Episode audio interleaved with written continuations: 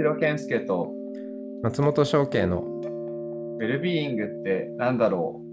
う？この番組は良い習慣があなたの暮らしを整えるネストの提供でお送りします。良い生活習慣を始めたいと思っても一人だとなかなか続かないもの、ネストに参加して心や体を整える習慣化を始めてみませんか？詳しくは概要欄にあるウェブサイトをご覧ください。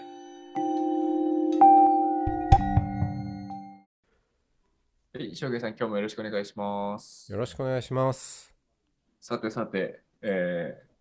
そんな日常が続いていくかと思ったんですけど、ここで重大な発表があるわけですね。はい、重大な発表が。あのじゃあぜひ、まあ、そうか、えーこのポッドキャストが次回をもって終了となります。ありがとうございました。ありがとうございました。終わりは唐突にという。ことでね終わりは唐突に。はい。まあ、僕もどちらかというと、こう、やめないかというご相談を翔慶さんからもらった立場なので、ちょっと、そう、そう、まあまあ、それはまあ、もちろんイエスって言ったわけですけど、ちょっと翔慶さんから、なぜこのポッドキャストが終わるのかという文脈少しシェアしてもらってもいいですか？そうですね。あの、まあ、ポッドキャストと、そうですね、合わせて、まあ、いろいろこう、多分人生の節目みたいなのが来ていまして、うーん、特に、そう、今、あの、産業層というですね、取り組みを、まあ、ここの中でも話したことがあると思うんですけど、文句マネージャーで言ってたやつですよね。そうそうそうそう。あのいろんなね企業の方に、えーワンオンワンを提供したり、まあ、そこでちょっと AI の音声感情解析も絡めたりして、うん。えー仏教かけるデータサイエンスでちょっとこうどんな価値が出せるかななんていうことをやってきたんですけどなんかここへ来てすごい 忙しくなってきてそれがいや、いいことですね。付き合いがすごいなと思ってやっぱうんやっぱ何かこういろんなねこう人生の時期ってあると思うんですよねこうあのなんなんていうかなじっとこういろんなものに、えー幅広く耳を澄ます時期とかもありつつなんかこう大きな波が来た時にちょっと一旦しっかりその波に乗ってみるみたいな時期もあると思ってなんかそのあたりの今節目だなという感じがしてはい。なのでちょっと乗ってみようかなと、はい、いうところが大きい翔慶さんが本格的に波乗りするために、まあ、いろいろ、まあ、まあ、全然それは、それは僕の物語としても非常にいいなというか、まあ、そういうもんなんだなって思って、快く受け入れたんですけど、まあ、一個ね、うん。終わらせていくからこそ始まるって言った時に、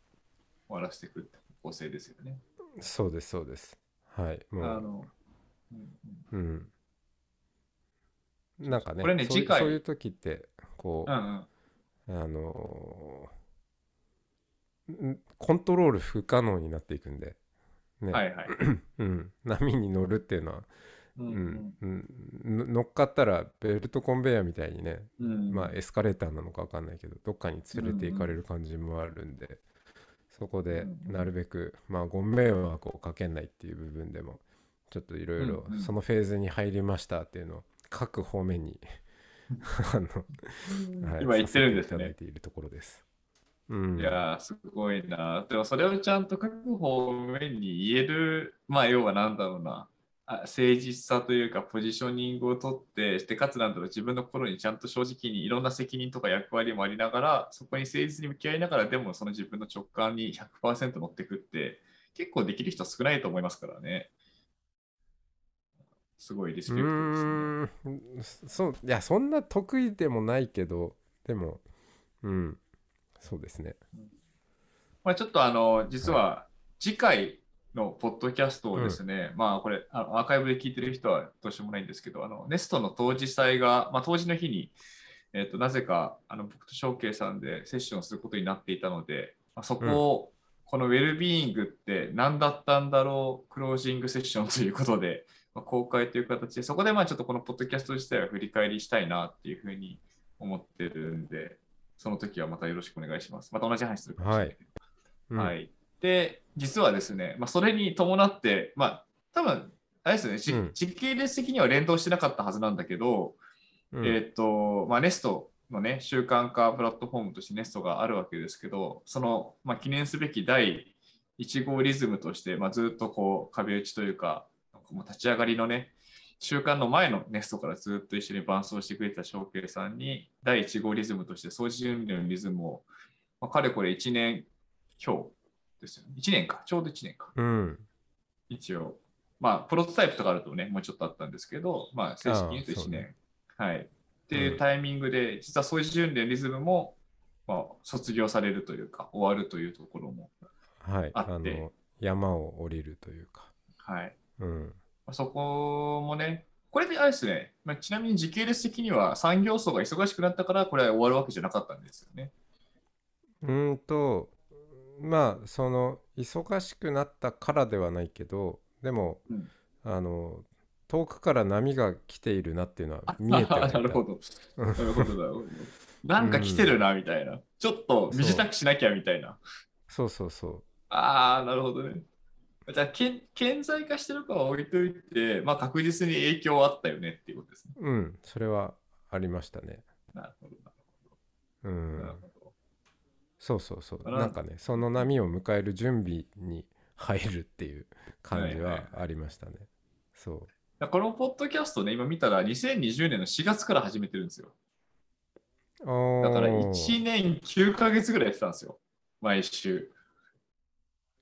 結すごいっ構やっすねたね。うん。あ だってこれ71回目とかでしょ。うん。すごいな。まあ、しかもしかもゲスト会入れると80回ぐらいやってますよ、多分。うん。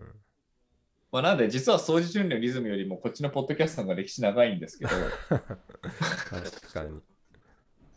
まあまあじゃあそれは次回振り返るとして、うんうん。さて掃除巡礼のリズムというところで、まあなぜ終わるのかっていうのはね、今みたいな話の、まあ、いろんな複雑というか、言語化できない部分も含めて、まあ終わるものは終わるでいいと思うんですけど、なんだろうな。まあ、終わる、まあ、さっき、まあ、翔慶さんの表現で山を降りるっていう言葉がありましたけど、うん。まあ、何かこう、終わる、山を降りる、ちょっとこう主観的な部分からふっとなんかメタ的なというか、経験に変わるっていう、今ちょうど節目かなと思うんですけど、うんなんかこの1年、まあ、本当に毎週日曜日の朝7時って、それなりにね、本当に翔慶さんの人生にも影響を与えるあの、ものだったかなと思うんですけど、ちょっとそのあたり振り返っていけたらと思うんですけども。そうですね。あのーなんかまあ一応お坊さんってね言って活動しているのでお坊さんって言うと多分一般的に日々のルーティンがきっちり決まってそうだなってイメージがあるかと思うんですけどすごく苦手なんですよねもともと多分。うんあのまあ遡ればね小学校中学校とかじっとその机に、うんまあ、席についているのも苦手だったのだと思うしだけど、まあ、時代も時代なんで、うん、座ってるんですけどまあ苦痛でしょうがないっていうずっと時計を見てましたよね。っていうような まあ性格とかも多分あり。うーん。お坊さんになってからもずっとまあフリーランス僧侶でやってきたので結構そのリズムがないないっていうか結構ランダムなあのライフを送ってきたんだと思うんですよ。だからルなんかスケジュールにルーティンが入ることを恐れてもいて。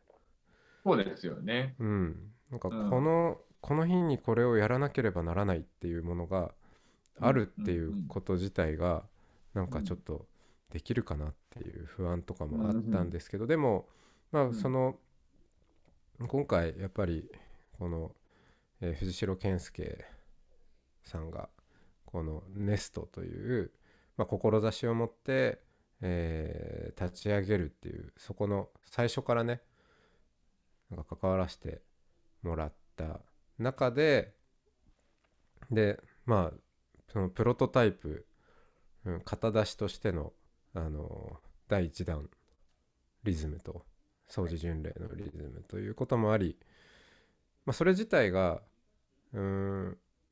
リズムでありルーティンでもありながら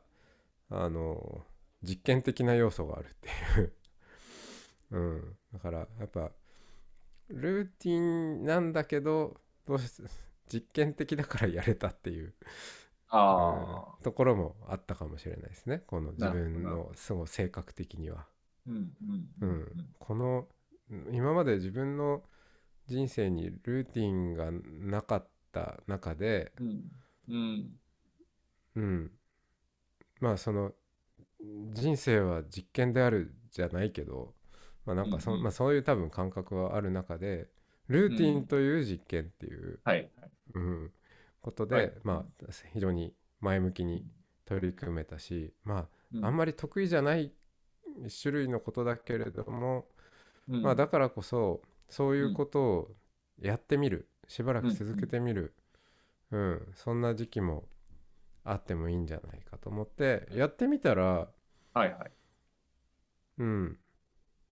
あなかなかいいじゃないかっていうのは、おまあ、ー実実際本当ありましたよね。うん。ルーティンが苦手な翔慶さんでもやってみたら気づくことがあっうん、ルーティンも苦手だし早起きも苦手だし。に苦手なことでもた。うん。うん、逆にこうルーティンっていうもうけ決めているからこそ、ううんん、ね何が何でもまあやるんだと。で、うん。まあ、そういうものがあってしかもまあ仲間がいるから、うん。えーネイバーの、ね、仲間がいるからできることでもあるしそしてまあやってみたらうんそこに立つんですけどやっぱやってみるとあなんだかんだやっぱやってよかったなっていうのが、ああ、そう毎回やってですよね。うん、わかる。その連続ですよね、ルーティンって結構。本当そうですね。うん。でそれによってうーん普通にしてたら自分の人生の中で知ることがなかった、うんえー景色であったり人のうん動きであったり朝ねあの神社に行って掃除してればなんかあこんな時間にこういう人がお参りに来てるんだみたいなこととかねもう見えてきたり本当あの発見はすごい多かったですね。うん。あの、それこそ仏教の中にある解上への解みたいな文脈もあるわけじゃないですか、ルーティンって。うん戒律を守らなきゃいけないものじゃなくて、戒律を守によって守られるんだみたいなことってまさに翔慶さんから教えてもらったと思うんですけど、はいなんかこのネストのそのリズムの中のルーティーンって、まあ、とはいえ、非常にこう厳粛に決められた戒律でもなく、まあ、あくまでなんだろうな、こう楽しくポジティブにと、まあ、それ別に仏教もそうかもしれないけども、なんかこう、そういう対対立みたいなものとかについてでや、1年間やってみて、実際どう感じました？うーんとそうですね。やっぱまあ戒律の戒っていうと戒めるって書くわけですけど、もうちょっと身近な日本語で言うと習慣と訳してもいいんじゃないかと、まあ、言われてもいるので、あ、そうなんですね。うん、だからなんだろう。まあそのあれこれ考える前に身につけちゃえっていうまあ話ですよね。うん、でそこから整っていくものがあると。でうーんとそうだななんか人生の多分フェーズによってまた何かこういったことをやる時期も来るかもしれない。今今そのね先ほど言ったようなこうエレベエスカレーターに乗るというのか なんかどこかに運ばれていくような段階だとまあうん一旦は山を降りなきゃいけない時期もあるんでしょうけど、はいまあそれはそれである意味そのまあの乗っかった波に任せていくっていうフェーズだからそれはそうするんですけどまたこうちょっと時期が変わった時になんだろうなルーティンっていうのはなんかこうなぎの時のうん潮のみし潮なのかまあ波なのかうん。ね海辺に立ってるとこう波がね寄せては引いてっていう。まあそれもまた一つのリズムじゃないですか。うん。うん、なんかそれをこう自分のスケジュールの中に一つ取り入れるような感じ、で僕は今その、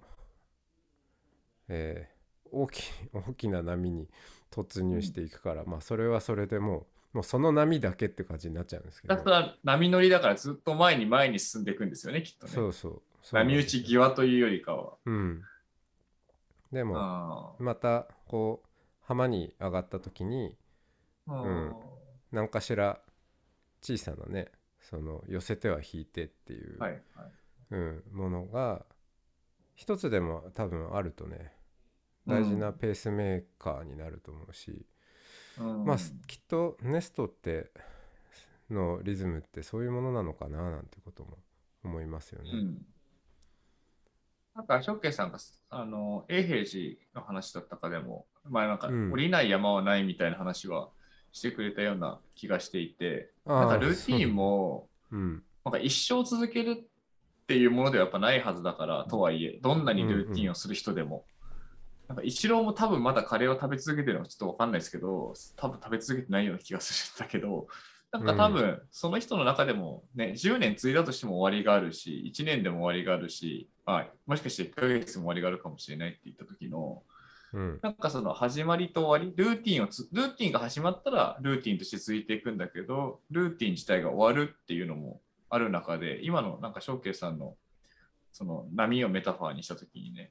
うん。ルーティンっていうのは波打ち際の、まあなんかこう静かな海の中での寄せては引いてを、まあ静かに感じてるっていうところであり、でも人生の中ではそれだけじゃないよね。もっといろんな嵐の日もあるしとか、なんかその繊細な波打ち際ではないところにやっぱりいなきゃいけない時もあるっていう、なんかそれは非常にしっくりくるし、なんかネストの中でもポストやったからにはもうずっとそのやっぱリズムやってくださいねっていうなんか感じじゃないんだろうなってことにやっぱ逆にこの1年ぐらいやってて、翔慶さんのね、卒業のなんかメッセージというか対話も含めていろいろ気づきましたね。うん。そうですね。まあ仮に一一生？うん。じゃあし死ぬ死ぬ日の当日まで何かをつのそのリズムを続けましたっていううんものがあったとしても、でもやっぱ死とともに終わるんですよね。確かに。うん。まあ、そう考えると、うん、うん、終わらないものはないですね。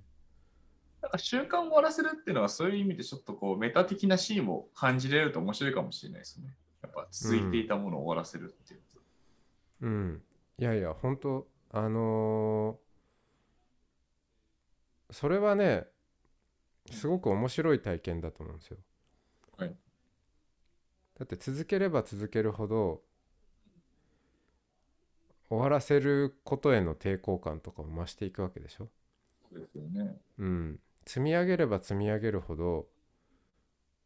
これ、こんなに積み上げたのに崩していいのかなとか思うわけじゃない。それを終えるっていうことのまた楽しみがね、そこにあるわけなんで。むしろこの積み1年間毎週日曜日の朝7時積み上げたものを終えていった時の次の週の日曜日の朝に感じるのが最高に楽しいかもしれないですね。そうそうそうそうああそうか山を降りるってこういうことだったんだってまた新たな発見があるわけじゃない、はいはいはい。うんあでもそれはいいそうね。習慣もそうだしなんかねお金とかも貯め貯めてもどんなにじゃあ財財を成したとしてもなんか僕は財を成すっていうのももしかしたらそれ手放した時した時のはいはいはい。うわこういう感じか手放すってみたいなことを 感じるためにあるんじゃないかなと思うんはいですね。はい。うんなんか昨日古武術の先生にちょっとなんか習ってたというかお会いしてた時にやっぱこう、うんわざと体中を力んで力んで力んで力んでパサーってこう脱力するはいはいみたいなのをやってそそこが自然体だよって自然体って意外と力まないとわからないよみたいな話があったんだけど、なんかちょっと近い感じしましたね今。うん。ちょっと習慣ってやっぱりねか回じゃないけどちょっと力力みがあるじゃないですか。うんうん。でもなんか力まないと本当に日曜日の朝に過ごしたい感覚がわからないみたいなのあるのかなとかちょっと思いましたね。そうだねだから多分習慣は時々ブレイクした方がうん。うんいいような気もするよねそうですね。うん面白い。なんかちょっとこれももう少し違う観点から質問したいなと思ったんですけど、うんうまあ、ネストのリズムっていろんな要素があるじゃないですか。例えば、えー、と時間帯、日曜日の朝7時っていう時間もそうだし、あとは掃除をするっていうこともそうだし、あとはまあある程度なんか顔見知りのいる仲間がいるっていうことだったりとか、まあ、もしくはそのネストの前提にある世界観の話みたいな、多分いろんな要素があって、それが複合的に継続されてたと思うんですけど、うん。なんか今パッとショッケさんがそういう種類のリズムって何だったんだろうって目つぶった時にどどこら辺が思い浮かぶんですか、こうそういう種類のリズムとは何だったのかって言われた時に何をやっていたっていう感覚なんですか？うーんとねこれはあの木をてらって言うんじゃなくて本当に思うこととしてうん。掃除巡礼のリズムって何なんだろうっていううん。ことを巡ってみんなが集まっていたんだと思うんですよ。おー。おー。うん、あもちろんあのそれぞれなりにうん。そそこにこう入っていく動機とか、うん。うん、はきっかけとかあるんでしょうけどうんでもまあ自分だったらねまあもともとその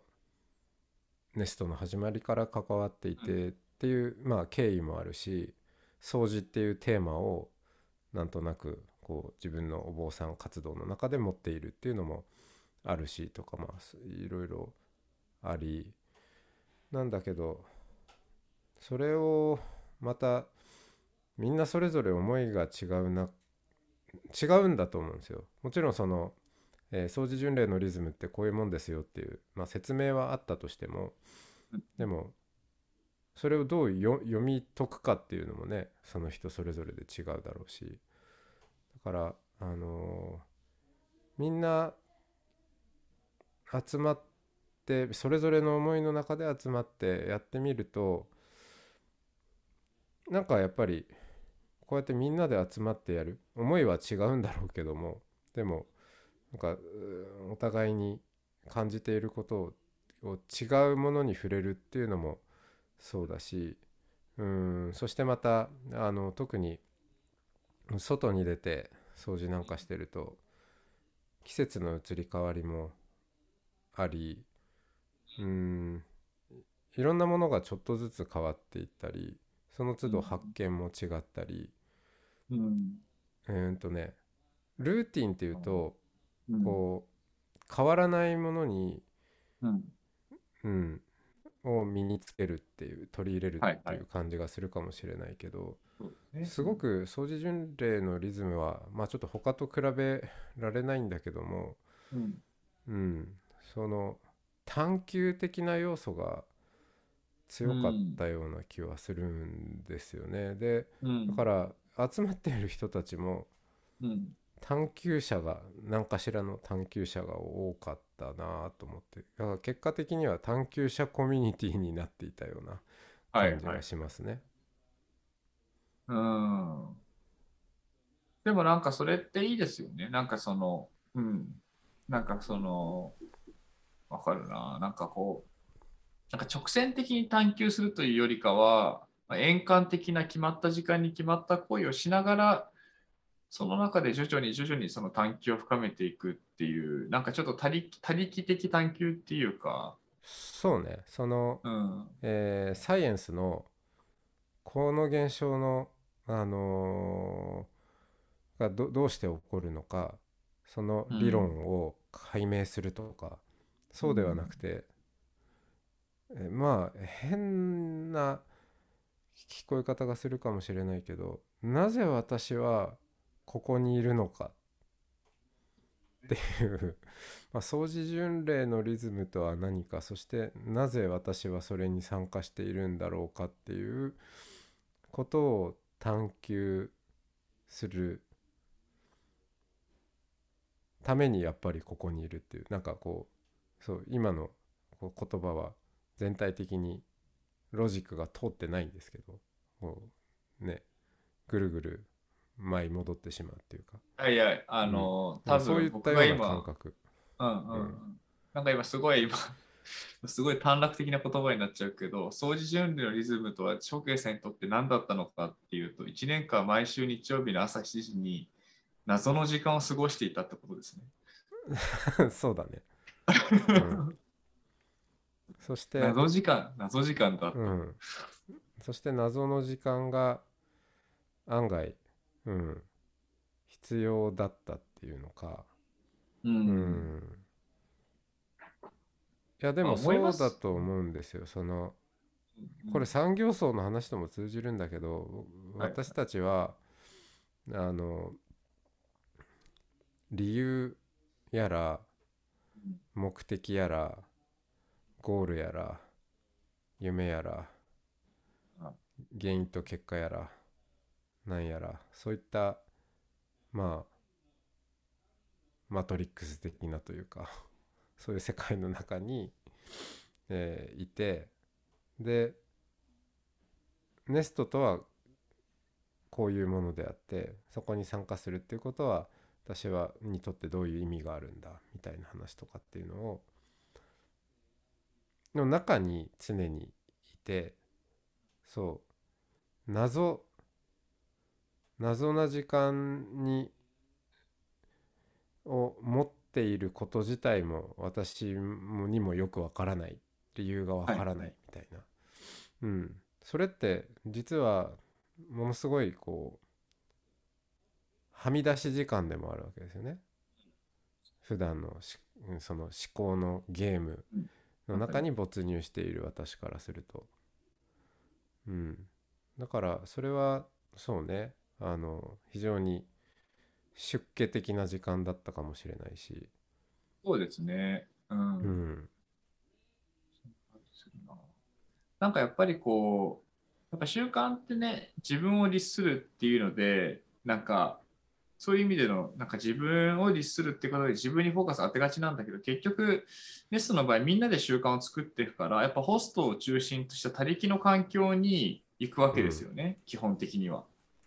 で他力の環境っていうので、何かこう作られた環境にコミットする、でも学校とか会社みたいにしなければならないんじゃなくて、自らコミットする。その上で、なんだろう、なんか宗教みたいに、それをやったら救われるって形で、なんかもう何も考えずに依存するのではなく、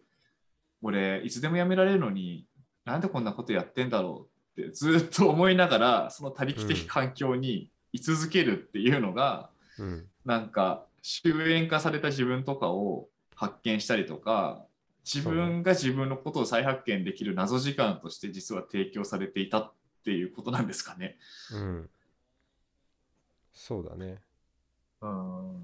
そしてあの謎時間の、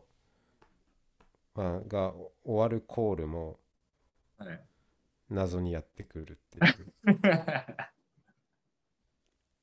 うん、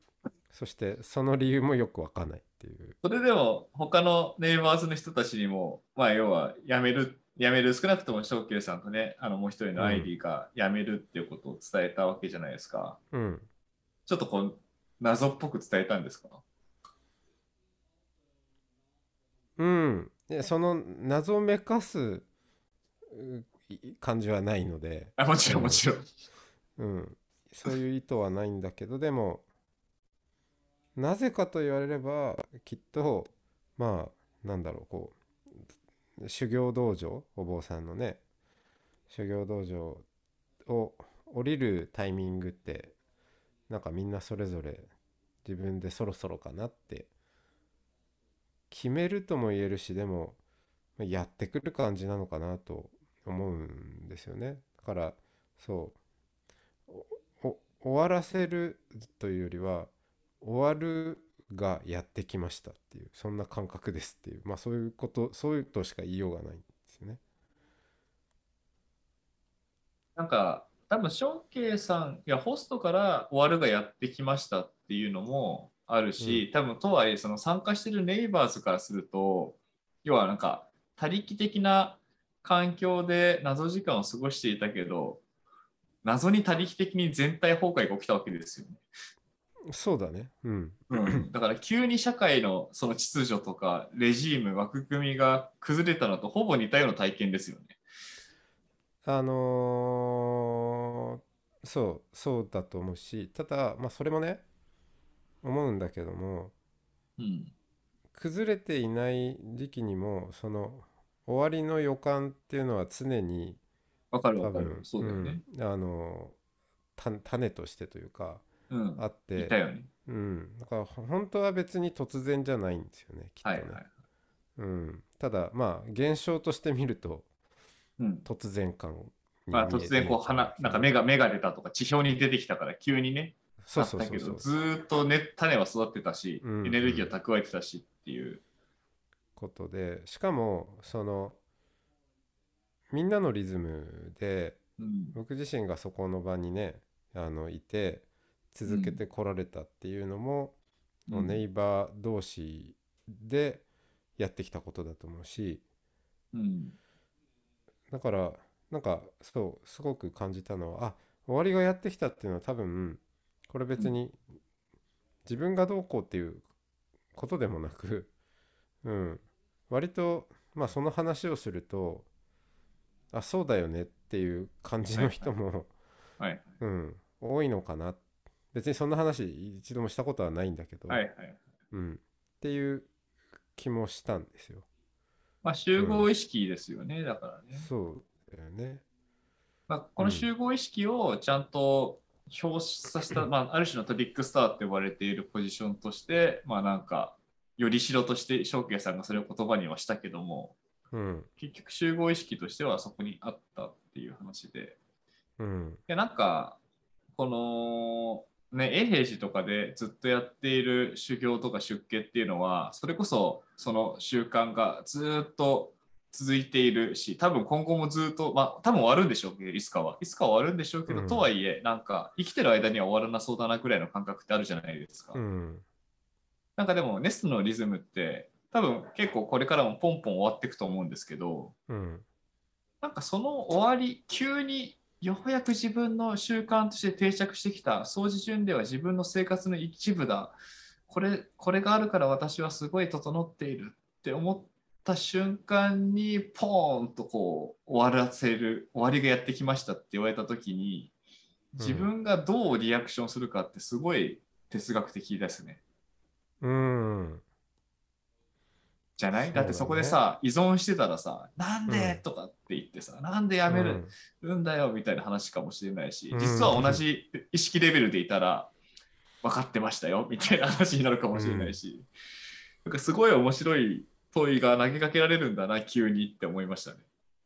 そう。だからねあのリズムをやる人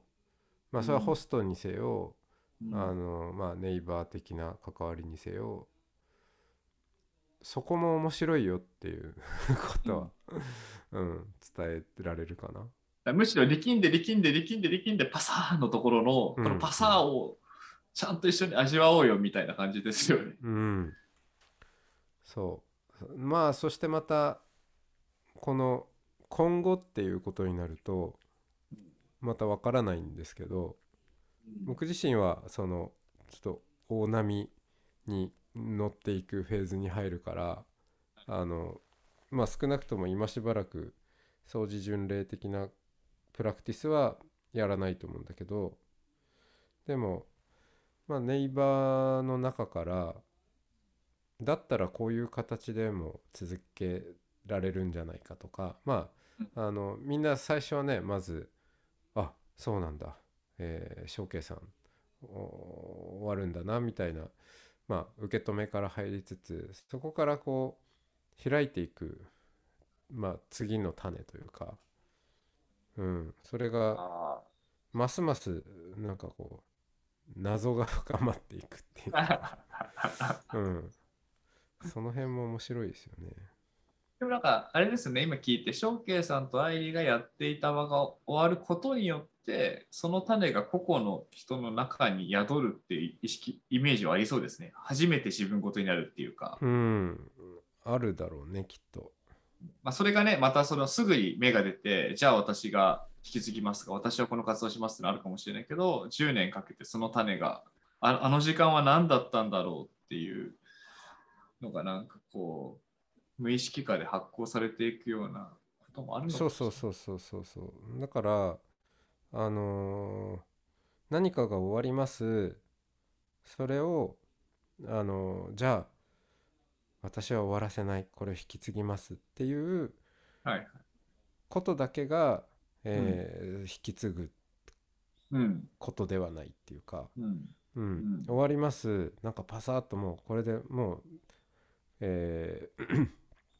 完全に終わったねっていううん。風に見えたとしてもうん。やっぱ何かがそこから育っていって、うん。全然違う形で芽を出していったりするっていう、はいようなことにいやもはやその時に掃除巡礼とかっていう言葉自体も全然なかったとしてもね、うん、がなんかそういうようなことにこの世はみ満ち満ちていると思うし、そうですね。うん、なんかねそんなことも、うん。うん、気づかせてもらえたかなと思いますね。なんか、あのー今日話してて、もう1年間続けてたこと、で、1年間の日々の中での気づきもあるけど、まあ、逆にやっぱ1年間続けてたからこその終わりの瞬間のダイナミクスっていうものに結構、なんか、その1年間の記憶っていうものが凝縮されてるんだなっていう感覚を今持ちましたね。そうだね。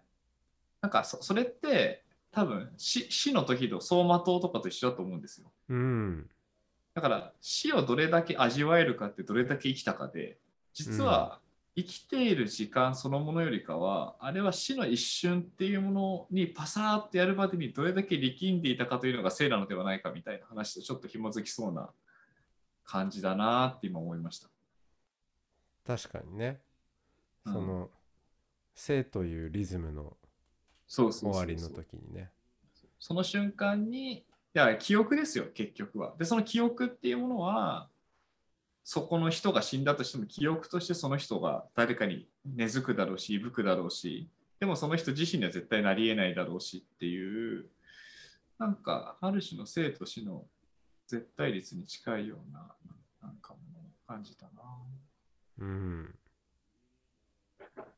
面白い。習慣は終わるためにあるっていう名言が生まれそうですね、ここから。いや、ぜ絶対そうだと思うよ。ね、習慣はむしろや,、やればやるほど終わる時が楽しいよって言ってね、うん。終わらせるために始めようとかね。そう。だから、どんどんさ、え、もううん200回、200日いっちゃったじゃんとか、うんね、いやもう1000日も来ちゃってどうすんのみたいなね。はいはいはいうん。それだけ、バサーっていうのがこいや、これはじゃあ次回の最後、いよいよこのポッドキャストのクロージングセッションも、まあ、70、なんか80回ぐらい積み上げてきたものがパサーっと終わるわけで、ちょっとそっちにフォーカス当てながら次回もちょっとお話ししましょう。そうね次回拡張版で1時間ぐらい喋れてもいいかもしれないですう。ね。うん。はい、じゃあ今日はこれぐらいにしておきましょう。ありがとうございました。はい、ありがとうございました。